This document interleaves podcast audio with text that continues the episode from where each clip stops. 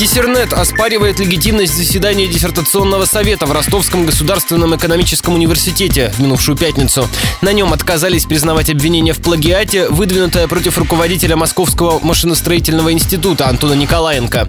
Эксперты Диссернета утверждают, что докторская диссертация столичного ректора на треть состоит из заимствований.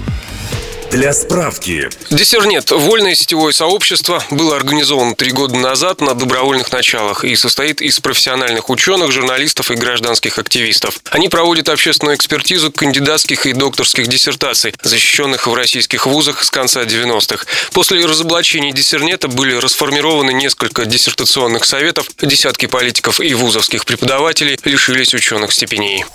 Обвиненный в плагиате Николаенко из Москвы не приехал, в отличие от его оппонентов. Позицию Диссернета озвучил один из учредителей проекта Андрей Заякин. Он объяснил радио Ростова, что в марте 2014-го ректор МАМИ защищался в диссертационном совете Орловского техуниверситета, но затем его расформировали.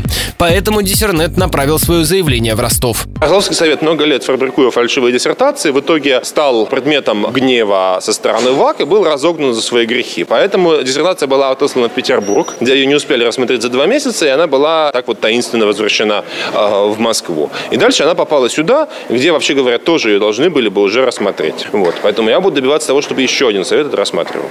После того, как ростовские ученые отказались лишать Николаенко докторской степени, Андрей Зайкин сообщил, что намерен добиваться нового заседания. По словам эксперта, заявление о плагиате рассматривали дольше двух месяцев, положенных по регламенту.